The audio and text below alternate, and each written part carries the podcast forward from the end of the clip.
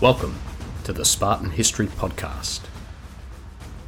The history of the Spartans is one of several parts spanning almost two millennia of history and also two distinct archaeological phases that of the Bronze and that of the Iron Age. It's these two periods, broadly speaking, that I'll be using to divide and demarcate the history of what is today a rather nondescript city in the south central Peloponnesian Peninsula. That maple leaf shaped landmass spreading out west of Athens and thinly connected to the Greek mainland proper by the isthmus of Corinth. This rugged, mountainous land was the cradle that nursed some of history's most fierce warriors. The idea of the Spartans looms large in our imaginations, and even those not well acquainted with the ancient Greeks will at the very least know of Leonidas and his 300's valiant stand at the hot gates, Thermopylae. Glamorised by the movie adaptation of Frank Miller's graphic novel, 300, this is the Iron Age, classical phase when the League of Cities who submitted to Sparta's hegemony became the dominant militant power of Greece at around the turn of the 4th century, BCE. How did a city who at its greatest capacity had only 8,000 citizens capable of fighting as full warrior hoplites, become the premier military power of Greece? How much legend resides within the facts as we know them today, or how many facts are buried within the legends of antiquity? These are all questions that we will attempt to clarify over the coming episodes.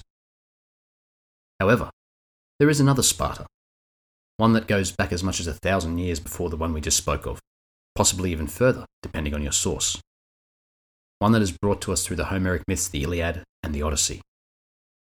You know the story. Paris goes to Greece, falls in love with another man's wife, takes her back to his home city of Troy to live happily ever after. Only there was no happily ever after.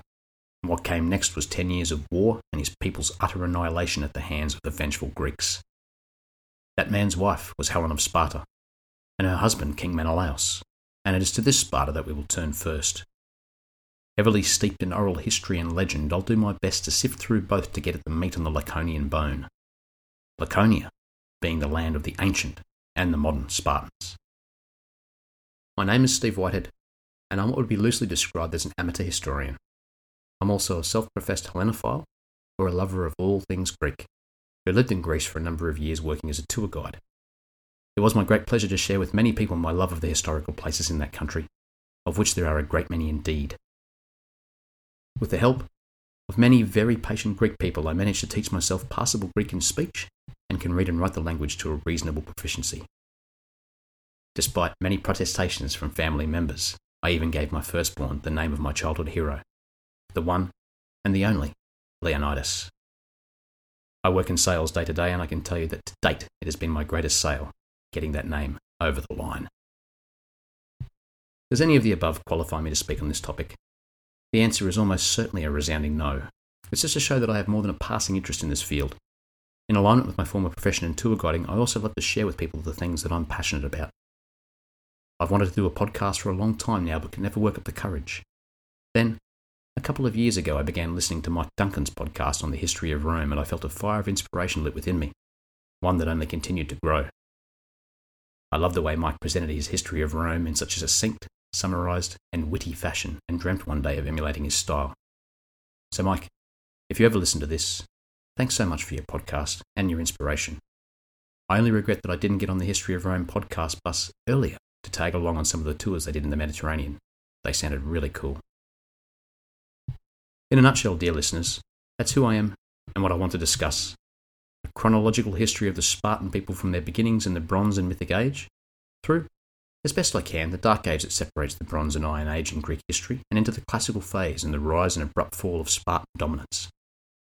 I see the Battle of Leuctra in 371 BC as a fitting end to this inquiry, as from there the Spartans ceased to be the few set apart from the many and more and more faded into the background of the Hellenistic and Roman periods.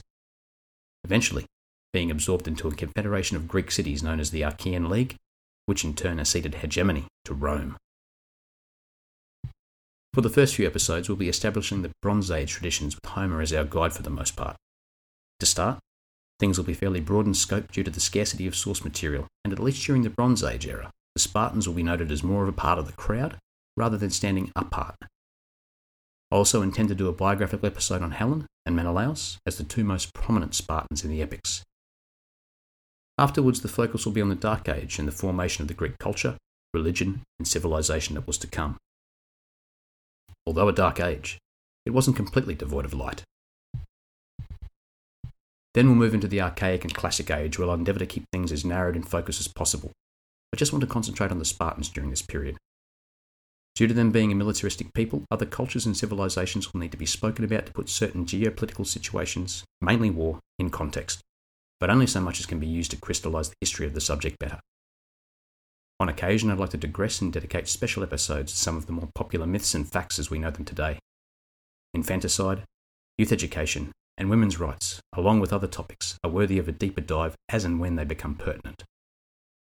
As a fan of etymology and the Greek language in general, I'll also be taking special time to explain the terminology in detail, as I've learnt over the years that a little insight goes a long way to understanding the Greeks and their ancient tongue. That's all for now.